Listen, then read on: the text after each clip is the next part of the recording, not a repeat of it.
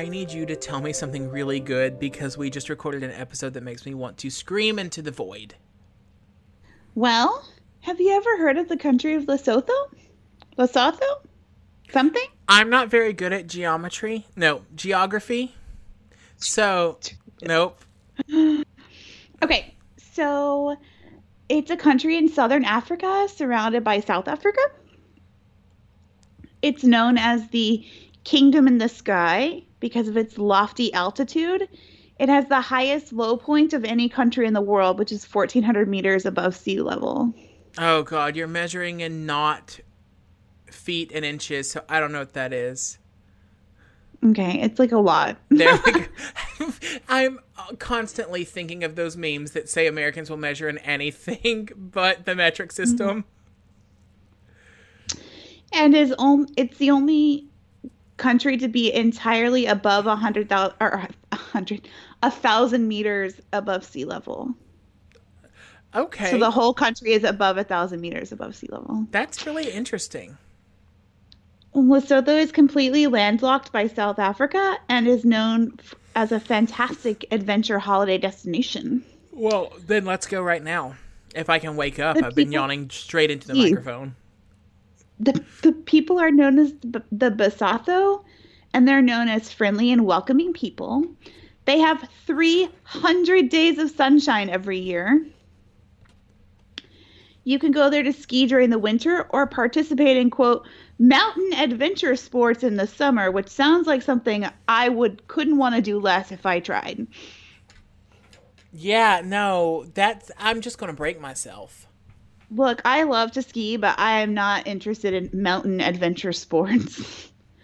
um, the waterfall in one of their natural reserves freezes into a solid column during the winter.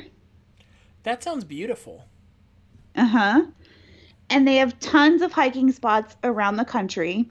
You can also find the highest pub in Africa at the Sani Top Chalet. I'm kind of reticent to believe this is a real place. It is a real place. Um, Lesotho, sadly, also has the third highest HIV AIDS incidence rate in the world, with around one in four people infected. Do they have reason? Like, do you know if there's a reason why that's the case? No, it's mostly um, women in urban areas under the age of 40. That's the only statistic I could find. Huh. I wonder if it's because it sounds like a very isolated place. I wonder if it's just because Yeah. the the pool is so slim, like the, the Maybe. so small to pick from. Yeah, I don't know, but it I mean that's really sad. In um higher news, Lesotho is the first African country to issue licenses for the production of medical cannabis. Really? Yeah. Go go you. So why am I telling you all this? I really was wondering. I was like, because this isn't a real place. Is the only thing I can come up with.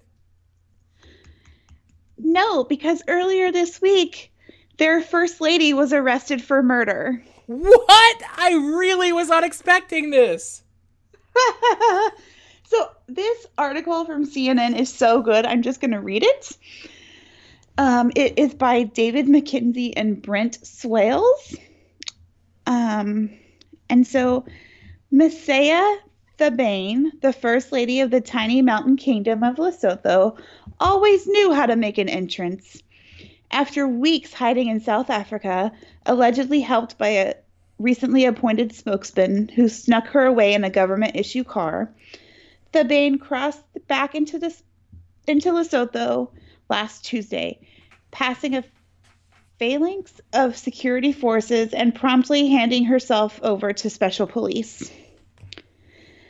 Later that evening, Pro- Crown prosecutors charged her with the 2017 murder of Lesotho's previous First Lady, her husband's previous wife. Oh my god. This is your lifetime movie of the week. I know, I told you. Lipolelo Thabane, as well as the attempted murder of another woman. So there's two people that she's accused of harming. Maesaiah was taken into custody. The First Lady's legal team didn't respond to phone calls and text messages from CNN over several days. Sorry, Sarah just What's appeared in the door and scared the shit out of me. Hold, please. The shocking details of the case have gripped this country of fewer than 2 million people, which is entirely surrounded by South Africa, forced the Prime Minister, Thomas Thabane, to promise his resignation and open the lid on the murky power politics that had long dominated their culture. Lipolelo Thabane was shot dead two days before her estranged husband's inauguration for a second term as Prime Minister. Oh well, that makes Under- sense. You have to trade in your first wife for your second inauguration. Yeah, totally. Look, this is the one we need to title Don't Tell Trump. right? Unknown assailants gunned down Lipolelo Thabane outside her house in June of 2017. The couple had been separated for some time but had never formally divorced, which how very royal family of you. Um, and a court had ru- ruled that Lipolelo should keep the benefits and perks that came with the position of prime minister. Um, uh, sorry. Her murder. Okay, so I'm sorry. They, asked her to keep the benefits and perks that came with the position of First Lady. Her murder paved the way for Maesaiah, who had been in a relationship with the Prime Minister for several years, to take on that role. And it didn't take long. Less than three months later, the couple were married in a Catholic ceremony at Set Setsoto Stadium in Maseru. Nailed it. Thank you. The soon to be First Lady made the Prime Minister, who is nearly four decades her senior, wait in the sun on stage for about two hours for her to like show up at her wedding. I mean, Casual. that's that's how I did it. Sarah just waited and waited and waited Yeah, I bet. while while the music played for me to process. I came down one step at a time for four hours. when I almost made it to the front, I turned around and went back because I didn't think it had been long enough. The local press wrote about Maesaiah's striking cream and gold wedding dress, her late arrival, and the marching bands, but there wasn't a whisper about the murder. When the wedding ha- happened, when the wedding had happened, that is in. Oh, it's a quote. Okay, never mind. I was like, that is in this article. I'm sorry. Quote When the wedding had happened, my mother had died. It was a whirlwind. It was surreal. It was like I was watching a movie. Nicoya Thabane Halil told CNN. Thabane Halil is the daughter of the prime minister and was raised by the murdered first lady. A senior advocate, she is unwilling to talk about the merits of the case, but wants the law to take its course. After the initial shock of Lipolelo Thabane's murder, the public heard little about the investigation and efforts to find her killers. In the meantime, the new First Lady dived into her responsibilities, bringing an energy to her aging husband's responsibilities that impressed some of Lesotho's, Lesotho's people. Late last year, a selfie video of the couple singing a duet circulated on social media. Dressed in bathrobes in an upscale bedroom, the Prime Minister reluctantly joins her in singing the hymn, Hey Reina Matla, or We Are Powerless. The irony wasn't lost on the Basotho people who recreated and shared the scene in their own videos and parodies. I love this so much.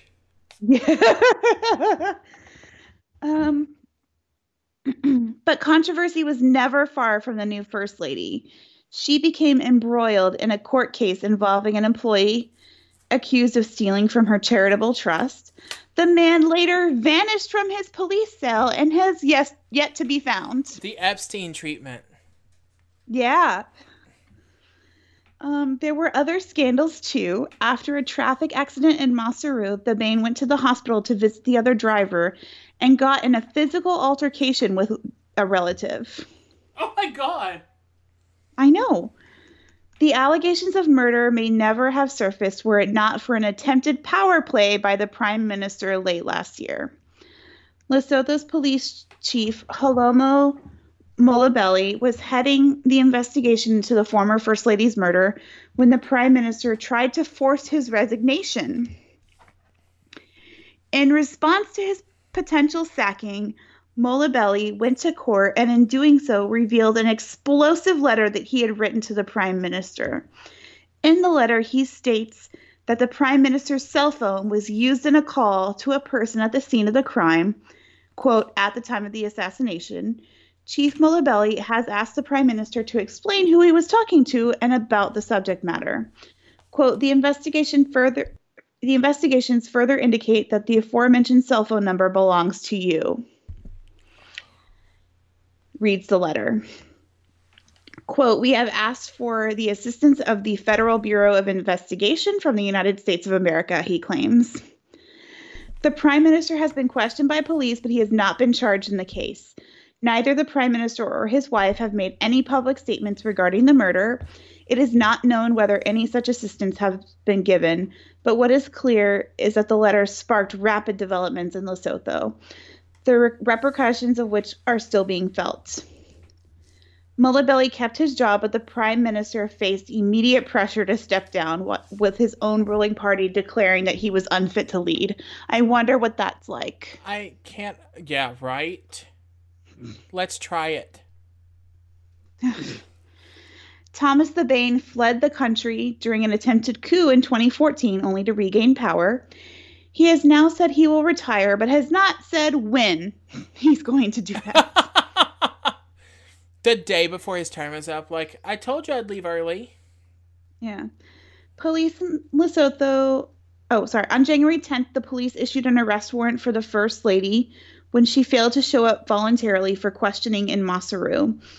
It was at some point around that time that she fled the country. She is yet to submit a plea in the charges against her. Police say that eight other suspects will be charged over their links to the case, although their names have yet to be made public, including the spokesman who prosecutors say aided and abetted the First Lady as she fled to South Africa. The First Lady was swiftly granted bail of a thousand loti, or about 67 US dollars, for murder. I mean, that that seems appropriate. Like she was a first Without... wife. You've seen First yeah. Wives Club. Mm. hmm So in this like in this bail hearing, like the prosecutors didn't even get to speak. They just granted like the judge just granted her bail. And that is her story. Like she has requested um permission to travel to back to South Africa for medical treatment and they're afraid if they let her like the prosecutor's afraid if they let her go that she's going to flee. I don't know why he'd be afraid of that. Nothing in yeah. her past indicates that that's who she is.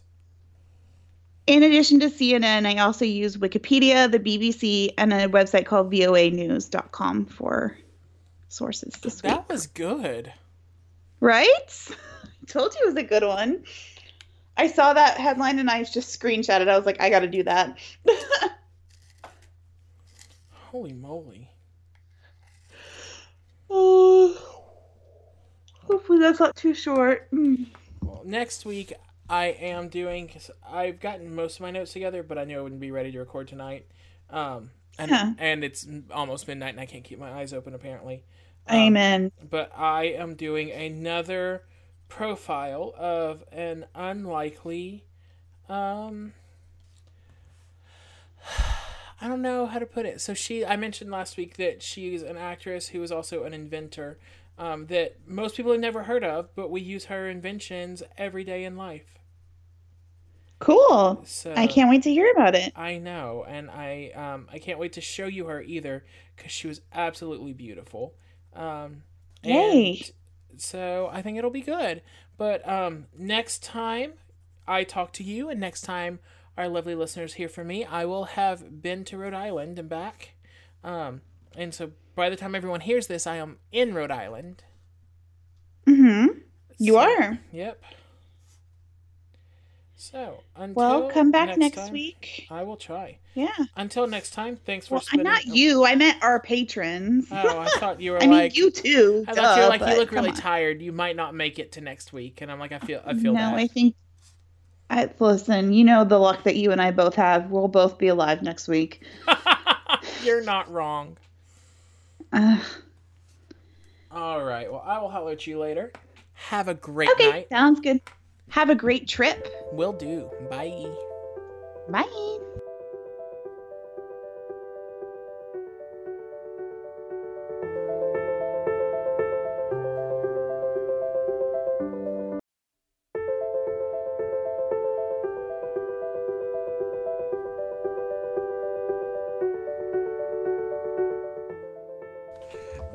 Do you want to hear about a badass woman? I do. I have been on a badasses of history kick, and Yes. so I just wanted to Love it. add to that. Um, today, I want to tell you about Hedy Lamarr. Do you know anything about Hedy Lamarr? I know nothing. Okay, well, great. Um, first of all, I want to see if I can share my screen with you because you Cool. need to see this person. Okay, so I can't share my screen with you, so instead I'm just going to show you this image Mhm. um, of this woman. There she is. Ooh. Right? She's She's gorgeous. pretty. She was known at the time as the most beautiful woman alive. Um, I can imagine. and her name is Hedy Lamarr. So Hedy Lamarr was born Hedwig Ava Maria Kiesler in 1914 in Vienna.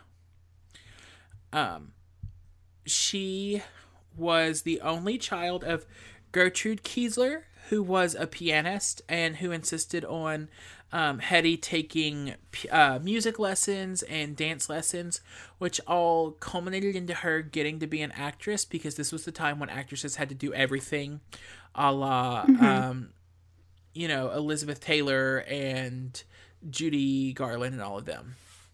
So, um, her father was uh, born to a Jewish family in Lemberg, uh, in the Austrian Empire, which is now part of Ukraine. Um, and he was a successful bank manager. Um, do- she converted to Catholicism as an adult. Her mother did, and raised Hedy as a Catholic, but she was not formally baptized, and so Hedy was um, Jewish by heritage, but Catholic by faith Um, Okay. which was important because um, when the Nazis took over Austria during the Anschluss, um, she worked to get her mom out of there because they were a Jewish family, even though they worshipped, uh, you know, um, as a Christian household. So, um, in fact, she when she uh, became an American citizen, they both put Hebrew as their race on their petition for naturalization instead of Jewish because that was a, an important distinction in Europe. And so they they wore that as a badge of pride. So, um, while using still her maiden name, Hedy Kiesler, she took acting classes in Vienna. One day, she forged a permission slip from her mother and went to um, a film studio where she was hired at the age of 16 as a script girl.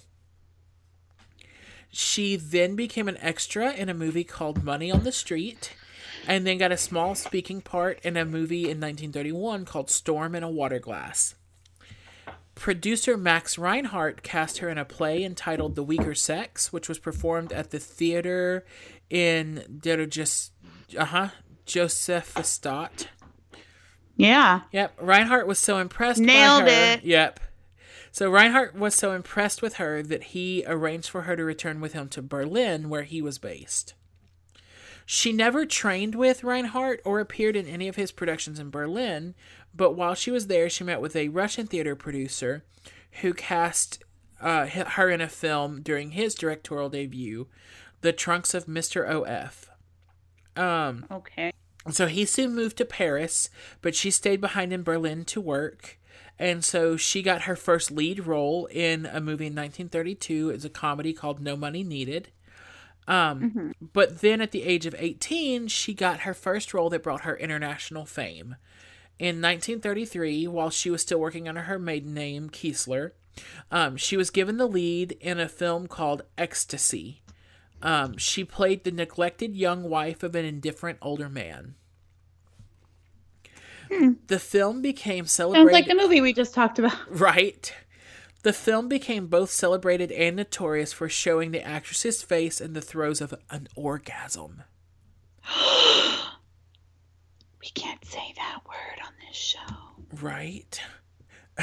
According to the book, um, The Only Woman in the Room, Kiesler's expression, like, so everyone, like, it was a big national, I mean, international, um, like riot because she was having an orgasm and so she was having real sex on film. But she was actually being stuck with a safety pin to create an orgasm face because it was a silent film. So I mean, first of all, if you think that a woman looks during an orgasm like she does when you stick her with a safety pin, you have problems and you're not doing sex right. Second of all, I um wow. She was also so- shown in close ups and brief nude scenes, the latter resulting in the actress. Uh, sorry. The latter reportedly a result of the actress being duped by the director and producer who uh, used high power telephoto lenses. So that was not actually part of her contract, and they um, really used her for that, and that was awful. Well, that sucks. Uh huh. So, um, because of that, she was disillusioned about taking other roles. Um, but the film gained world recognition after winning an award at a film festival in Rome. You know what story this sounds like? Uh huh. Uh huh. Evelyn Hugo. Yeah, Yep. I thought the same thing. I wonder if she's based on Okay. her. Um, I I did too. Throughout Europe, it was regard- regarded as an artistic work. In the United States, it was considered overly sexual and received negative publicity, especially among women's groups. We ruin everything. It was banned in the US and in Germany, which was becoming increasingly conservative.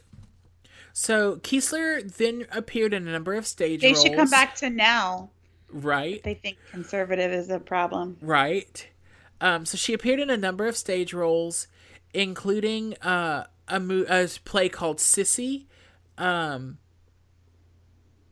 which was a play about Empress Elizabeth of Austria, and it was produced in Vienna in early 1933, just as Ecstasy premiered. And so it was also getting awards. So she was like now this very acclaimed stage actress and film actress. Um, and admirers were sending roses to her dressing room and trying to get backstage to meet her. Um, and and very much like a Franny Brice situation, um, there was one man, Friedrich Mandl, who kept coming back and kept coming back, and she kept sending him away. And so he became obsessed with getting to know her, and like it became a, a thing he needed to conquer was getting back there to see Hedy Lamarr or Hedy um, Kiesler at this point. He was a Viennese arms merchant and munitions manufacturer who was the third richest man in Austria. And she fell for his charming and fascinating personality, um, partly due to his immense wealth, because she grew up like solidly lower middle class, and this man could afford anything he wanted. Um, both of her parents really did not approve. A, he was um, a munitions dealer from Austria, meaning he was working with the Nazis, and they were of Jewish descent, as I mentioned. Um, Pass. right. He had ties to the fascist leader Mussolini and Adolf Hitler, um, but they could not stop her. She did that very 19 year old thing. You're not the boss of me, mom. Sure. So on the eight, uh, on August tenth, nineteen thirty three, she married Kiesler, and I mean Kiesler married Mandl. Um, he insisted that she convert to Catholicism, even though she was raised Catholic. She wasn't baptized, and that was like a big thing to her- to him. Um, she wrote an autobiography. Well, it was ghostwritten, but she helped write an autobiography called "Ecstasy in Me," which is real tongue in cheek, and I like her a lot Yeah. for this. Um, she described Mandl as extremely controlling. Um, he strongly objected her to her having been in film. Um, Oh no, he strongly objected her having been filmed in the simulated orgasm scene, and he prevented her from pursuing her acting career. He said that if you're going to start with smut, that's all you're ever going to pursue, and no, you can't do that. We should like very much just bring those people to the future for a minute and make them watch like one movie. Right? Or really weird porn. So, um, well, I'm just saying because they think it was smut. Like, right? Take them to the movie theater now and show them what's on now. Hell, just show them like be... when Harry met Sally because that's old enough, and uh-huh. she does that simulated orgasm in the middle of the restaurant. Like. I know. Mm-hmm. um, so she claimed. And I bet they weren't sticking her with a safety pin. Right.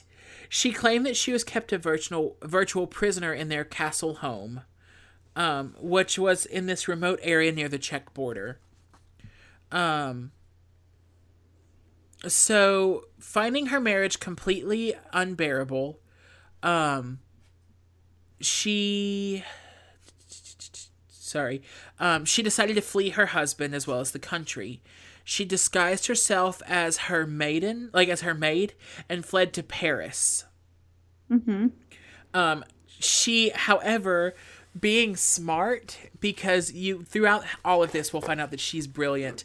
She convinced her husband to let her wear all of her finest jewelry for a dinner party.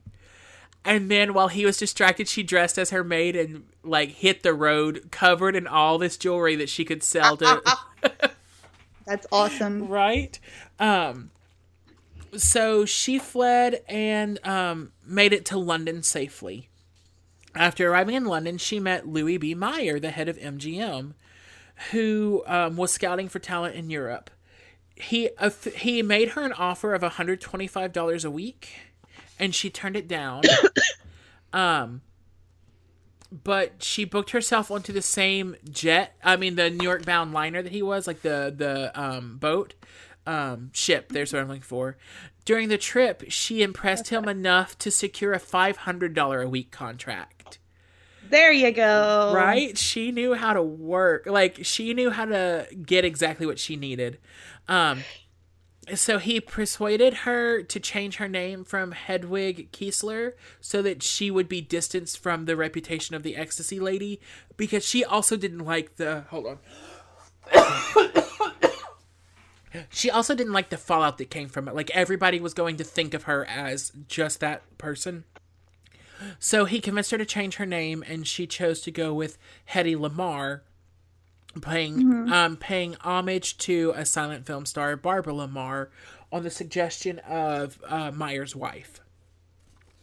So Mayer brings her to Hollywood, and in, ni- in 1938, and he began promoting her as the world's most beautiful woman.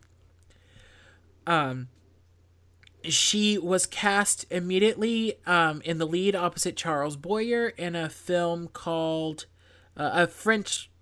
Let's see. Uh, in a film called Algiers, Algiers, which was um, mm-hmm. the American version of a French film. so she continues to like work in Hollywood. She um, works with um, Clark Gable she works with Spencer Tracy. Um, she was in a movie called Boomtown with these people. It made five million dollars in 1940.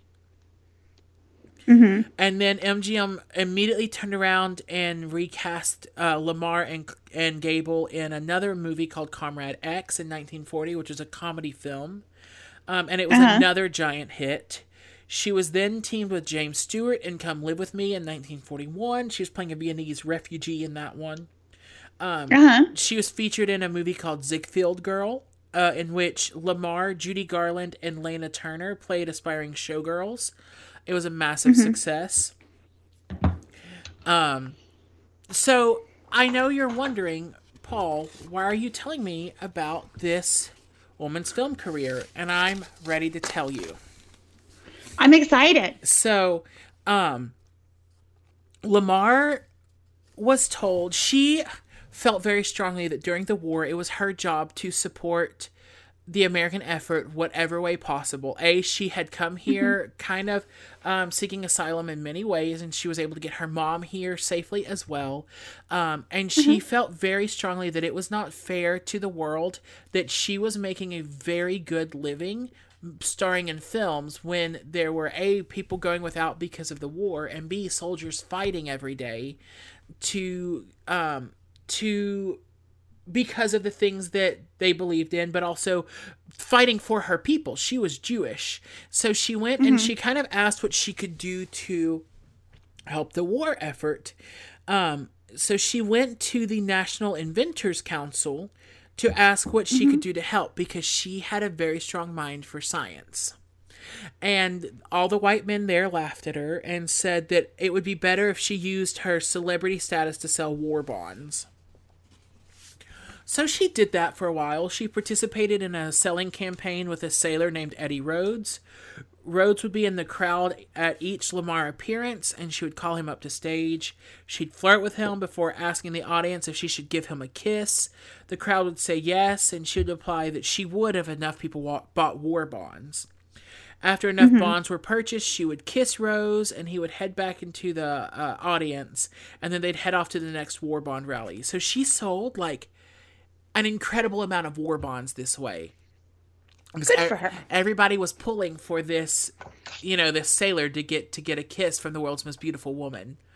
But what she Right. was working on, for, on on the side became her interest, even starting as young as five years old.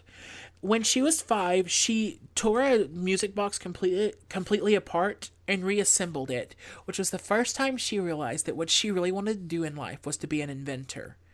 She loved Aw. figuring out how things worked. Um, so as she grew up, like as an adult, she worked with a partner um, who was a composer named George Antheil, and I looked him up, and he didn't really do anything that we know today. Lame. They worked right. They worked mostly behind closed doors, and in fact, um, in her autobiography, it doesn't even mention that she was an inventor.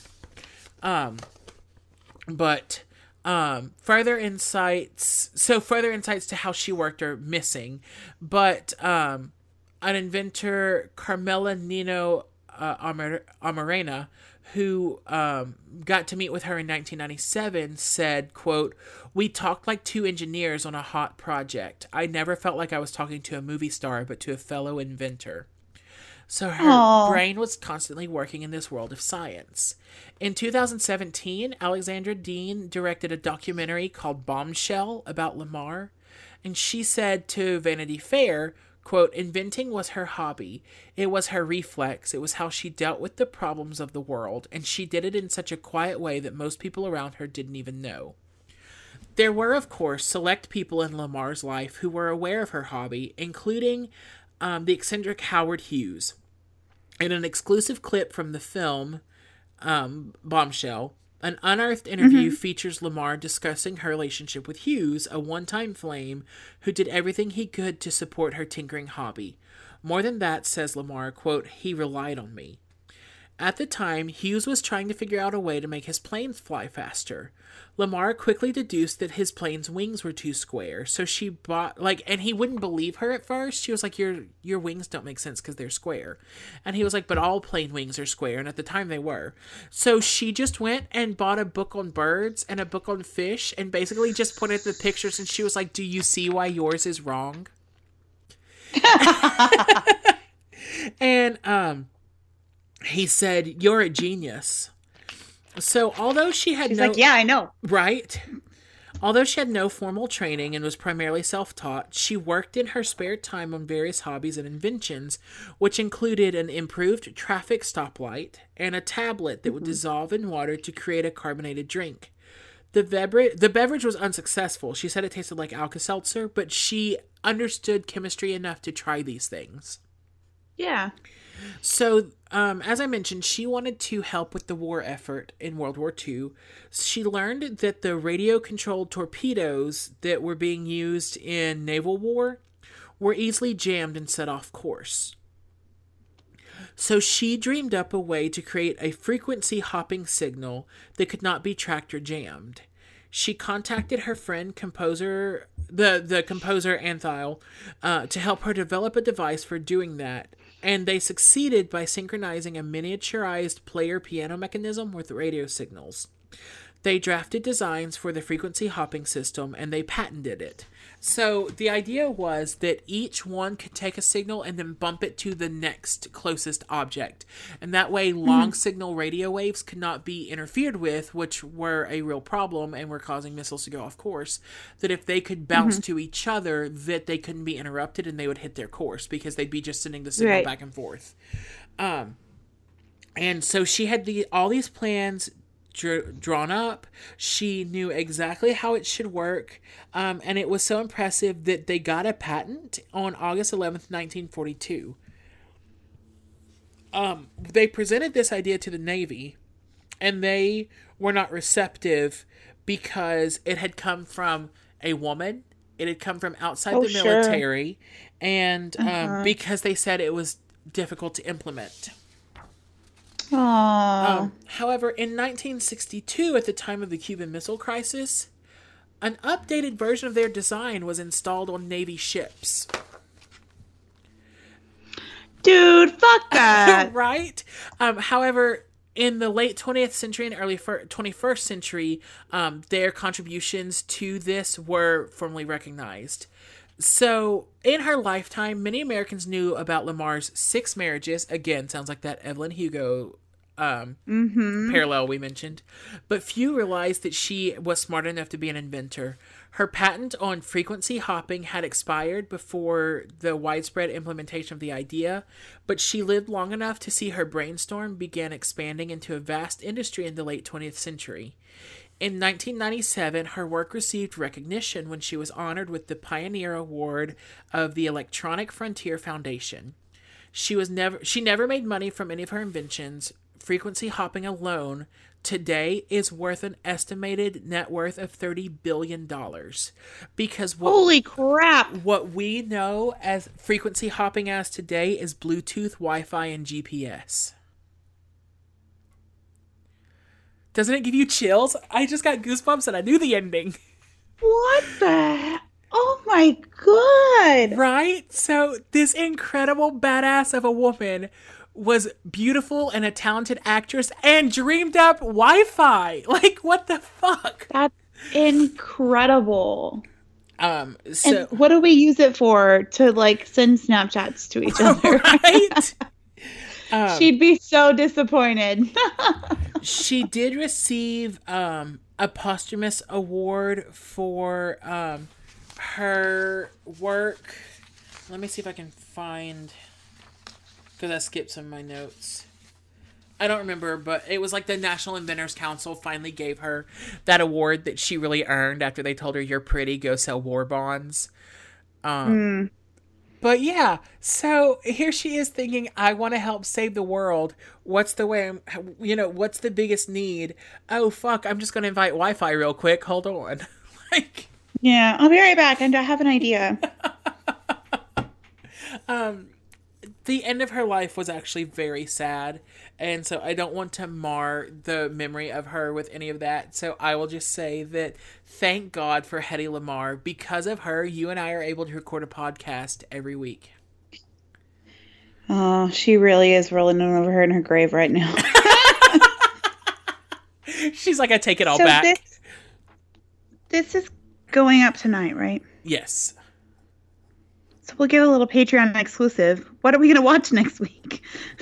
Um, let's mm-hmm, that the movie about the guy and the thing.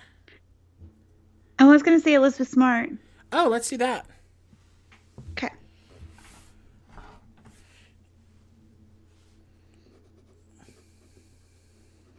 Because I know she doesn't die. Right. I don't know. You know, Lifetime likes to take liberties every once in a while. Yeah. but she's actually in this movie, I think. Oh, really? Mm-hmm. All right. Well, thank you for spending some time ma- with me We need tonight. to make some new picks. Yes, we do.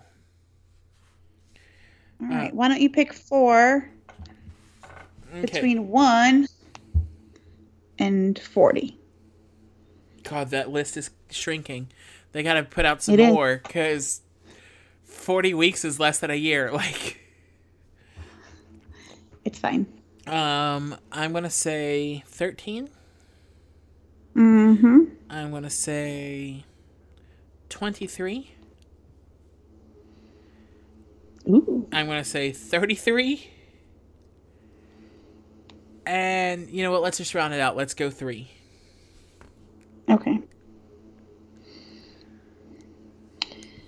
Ooh, ooh, you picked a good one. Good. I can't wait. Picked a few good ones. I'm gonna save that one for last. So, you have picked Wise Gal, which is another mob movie. Good. I like the mob. Abducted, the Carlina White story, which is interesting since everyone compared this to um, what's her name, uh, Kamiyah. Yeah, and do you remember? I didn't know this was a movie, so I made it a lifetime movie of the week a few weeks ago when we did, Mhm. like you know, several months ago now when we did the other abducted Yeah. case. Yeah. So we have Wise Gal, Abducted, Bond of Silence. I'm not sure what that one is. Can't wait. And finally, finally, prosecuting Casey Anthony. Fuck yes. That's gonna be good. Uh, well, so a week from tomorrow is my birthday, and then yours falls really soon after that. So I feel like Mm-hmm. prosecuting Casey Anthony is our birthday gifts to ourselves. so you want to do it next week or the Uh, week after? The week after. Okay, Yeah. sounds good. All right. We're gonna have some like heavy hitters the next couple weeks. Elizabeth Smart and prosecuting Casey Anthony, Yeah, we are. I'm so pumped. and only you guys know that right now. So Shh, keep it a secret. don't tell.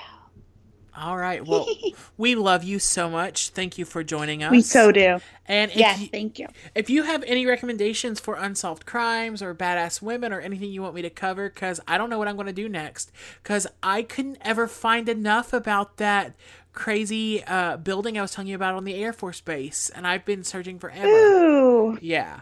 So, that sucks. But like, so I'm gonna start doing the uh, the CNN document docu series on the royal family. I'm gonna start covering that, and then go from there. And then I don't know. I'm excited about it though.